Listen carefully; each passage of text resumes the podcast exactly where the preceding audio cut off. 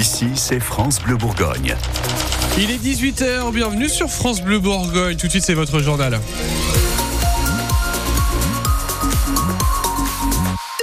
Vos infos présentées par Stéphanie Perronon.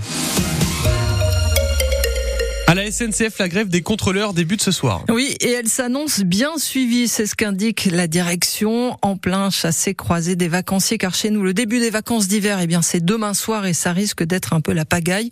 Une grève pour de meilleurs salaires et des fins de carrière à revoir à l'appel des syndicats CGT, Sudrail et de la CFDT cheminot qui a finalement décidé de se retirer du mouvement. Fabrice Chambellan est l'ancien secrétaire régional du syndicat en Bourgogne-Franche-Comté. Il est aujourd'hui porte-parole nationale et il s'en explique. C'est un risque face à la concurrence. C'est aussi quelque chose qui, qui nous touche, nous, euh, représentants euh, des salariés, puisqu'il y a les salariés euh, de l'entreprise, mais il y a aussi les salariés qui travaillent dur chaque année et qui, qui doivent aujourd'hui trouver une, une solution alternative pour prendre le train, pour peut-être, dans certains cas, emmener des enfants de parents séparés ou pour des gardes d'enfants par les grands-parents, etc. Donc, c'est des choses qui touchent la vie du quotidien pour l'ensemble des salariés. Il y a une question aussi, une question de popularité aussi, bien sûr une grève n'est jamais populaire quand elle est pratiquée au moment des vacances scolaires. Et puis le sujet de la concurrence aujourd'hui, il est de plus en plus fort dans l'entreprise. On a des sociétés telles que Trenitalia ou Renfe qui sont euh, en embuscade aujourd'hui pour euh, récupérer des parts de marché. Et donc du coup, euh, c'est aussi en responsabilité qu'on doit mesurer ces impacts. Et c'est ce qu'a fait la CFDT cheminot de cette grève des contrôleurs à la SNCF. On va en parler aussi demain avec notre invité dans la matinale, Frédéric Pissot, secrétaire départemental de la CGT en Côte d'Or. Et puis avec vous aussi, on vous pose la question, est-ce qu'ils ont raison, les cheminots, de vouloir se faire entendre un jour de départ en vacances? Ou est-ce que le droit de grève doit avoir des limites, comme l'ont dit certains politiques? Vous venez nous raconter demain, on vous écoute au 03 80 42 15 15. Côté euh, prévision du trafic, il faudra compter un TGV sur deux en moyenne jusqu'à lundi. Dans notre région, comptez 3 TGV sur 4 pour les Inouïs en direction de Paris. Et puis, circulation normale en revanche pour les TER dans notre région. Vous avez tout le détail sur l'appli France Bleu. Autre colère, celle des agriculteurs. 15 jours après avoir entendu les mesures pour l'agriculture, Gabriel Attal l'assure, les choses avancent.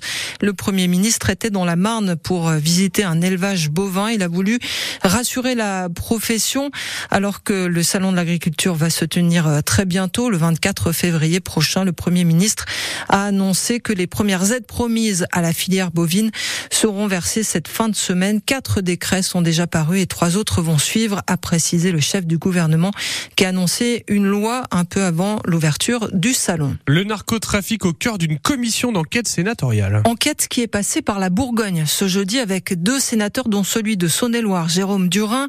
Ils sont venus discuter avec des élus des magistrats, des forces de police à Dijon et au Creusot, deux villes concernées par le sujet, car les villes de taille moyenne comme les villes rurales ne sont pas épargnées par la multiplication des victimes de fusillades liées aux stupéfiants.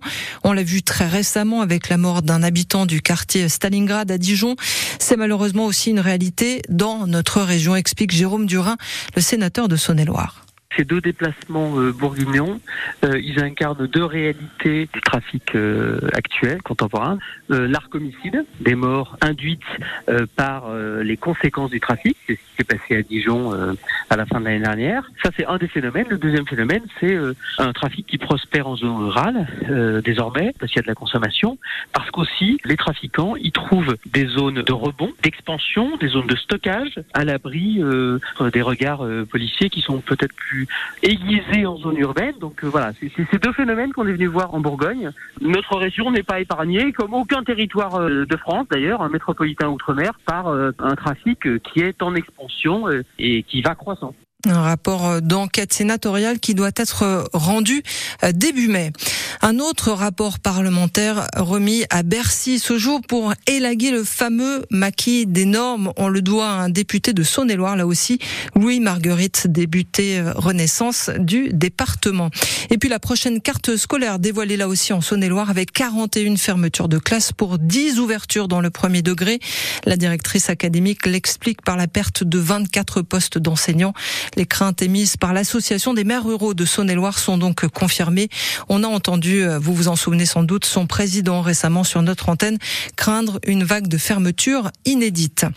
Pas besoin de nouvelles études scientifiques pour savoir que fumer c'est mauvais pour la santé, mais des chercheurs de l'Institut Pasteur viennent de démontrer que la cigarette altérait l'immunité sur le long terme, même après le sevrage, c'est-à-dire sur francebleu.fr. L'infirmerie du DFCO bien pleine avant le match à Villefranche demain. Heureusement, les Rouges vont retrouver leur attaquant Joseph Mendes demain après quatre mois d'absence pour blessure, avec l'espoir de décrocher là-bas une victoire en terre lyonnaise pour rester dans la course à la montée en Ligue 2. Les Rouges sont quatrième mais restent invaincus ces quatre derniers matchs. Le match euh, à vivre en intégralité, bien sûr, demain sur France Bleu Bourgogne. Toutes les infos sont déjà sur francebleu.fr. Et puis ça y est, il a annoncé, Kylian Mbappé a annoncé au président du PSG qu'il allait partir à la fin de la saison. On termine avec les mondiaux de natation. Gary monte sur la deuxième marche du podium en plongeon de haut vol.